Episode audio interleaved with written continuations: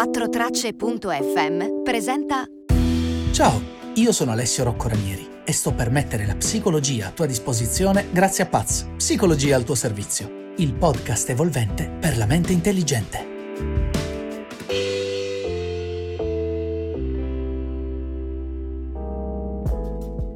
Benvenuto, benvenuta in questo episodio. Oggi parleremo di come fortificare la tua psiche. La vita è una costante prova di salute mentale. Traumi, crisi, cambiamenti, tutto questo è all'ordine del giorno.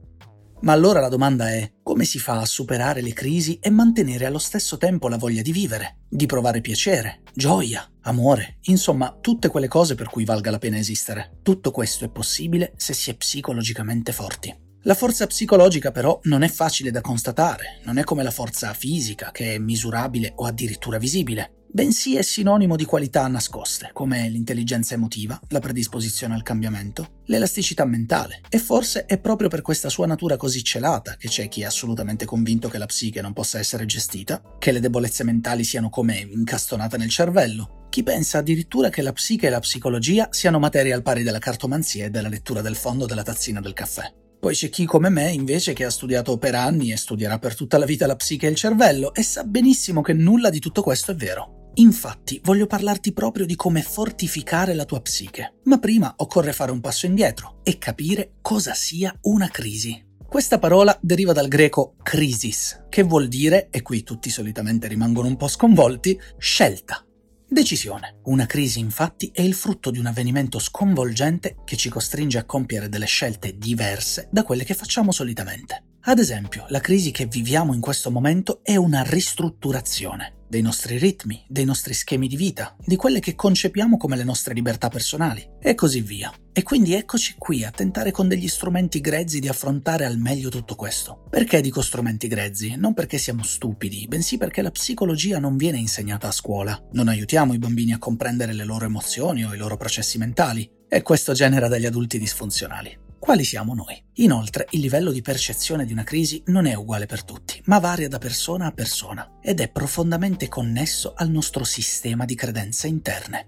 Una crisi è tanto grande quanto è grande il discostamento da ciò che sta succedendo a ciò che ci aspettavamo che sarebbe successo. Nel nostro caso il livello di crisi è molto alto, perché tutto questo era assolutamente impensabile fino a tre mesi fa. Ma come mai una crisi degli eventi esterna a noi porta anche ad una crisi interna, dell'io, perché tendiamo a dare un senso a noi stessi in base a tutte le cose che facciamo nella nostra vita. Jean Piaget diceva, organizzando noi organizziamo il mondo. Quindi io sono il lavoro che faccio, le persone che frequento, i posti in cui vado e le mie abitudini. Se tutto questo viene interrotto, il sé si sente minacciato e potrebbe addirittura andare in crisi. Tutto questo potrebbe già star succedendo a tutti noi senza che ce ne rendiamo conto perché è ancora tutto a caldo. Si può quindi evitare questo contraccolpo mentale o comunque diminuirne gli effetti? Assolutamente sì. E ti do una bella notizia. Tu, sentendo questo podcast, hai già iniziato a farlo. Perché se sei stato attento o attenta a tutto ciò che ti ho detto finora, e se non l'hai fatto torna indietro e ricomincia il podcast dall'inizio, il tuo cervello sta iniziando a creare schemi, sequenze, una struttura di riferimento sulla quale rifarsi per dare una spiegazione, un senso a concetti come crisi, senso del sé e forza psicologica. Questo svela il primo modo di rafforzare la propria psiche, e cioè conoscerla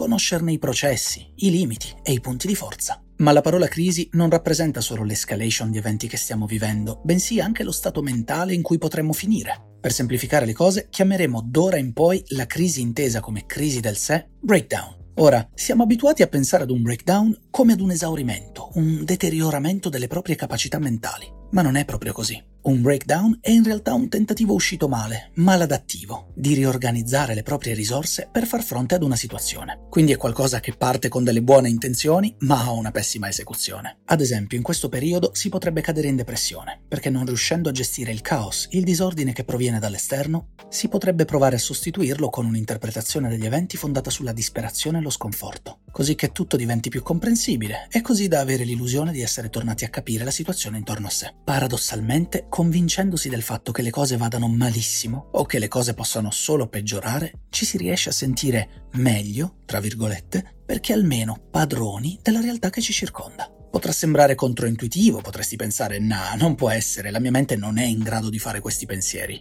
Allora sappi che la nostra mente preferisce avere delle spiegazioni sul mondo, seppur tristi o immobilizzanti, piuttosto che non averne proprio. Questo è lo stesso processo che si innesca nei casi delle psicosi.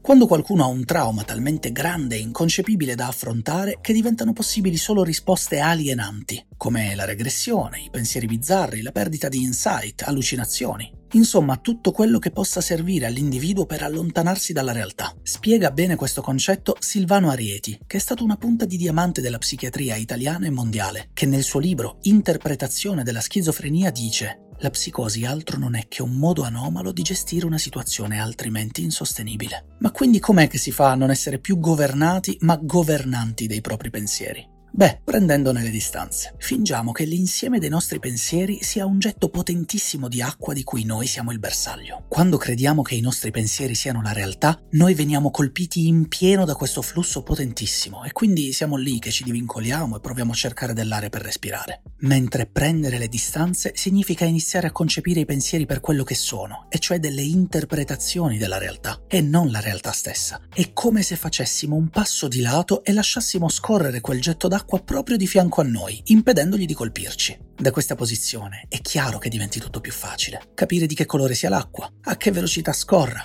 quali sono le scorie che ci sono dentro e così via. Questo modo di concepire i pensieri è detto flow e ci si arriva in vari modi con la meditazione mindfulness, con un percorso psicologico, con un percorso di autoesplorazione. Insomma, ci sono davvero tante strade per arrivarci, ma l'obiettivo è sempre lo stesso, imparare a ricalibrarsi. Bisogna imparare a vivere i propri pensieri non come un Vangelo incontestabile, ma come un'emanazione della propria mente e dei propri processi psichici. Quando sentiamo che le nostre emozioni stanno prendendo il sopravvento e ci stanno facendo girare la testa e confondendo le idee, la cosa peggiore che si possa fare è opporsi a tutto questo. Per utilizzare la metafora di prima, sarebbe come provare a camminare verso il getto d'acqua, che per dispetto si intensificherebbe ancora di più. Bisogna invece essere disposti a lasciare che i propri brutti pensieri, le paure e le ansie fluiscano e se ne vadano proprio come sono arrivate. I modi per fortificare la propria psiche non finiscono qui e ho fatto numerosi video ormai in cui spiego l'importanza di allontanarsi dalle toxic news o di darsi ad attività più costruttive del rimanere a guardare ore la bacheca di qualche social media. Carl Jung, padre della psicanalisi, non per questo esente da scuppie mentali come sto per dimostrare, evitava quella che egli stesso definiva psicosi pitturando mandala. Insomma, possiamo usare questo tempo per imparare per creare, per meditare, per giocare e perché no, per crescere interiormente. Il motivo per cui faccio questi podcast è proprio per ispirarti ad adottare questo stile di esistenza piuttosto che altri.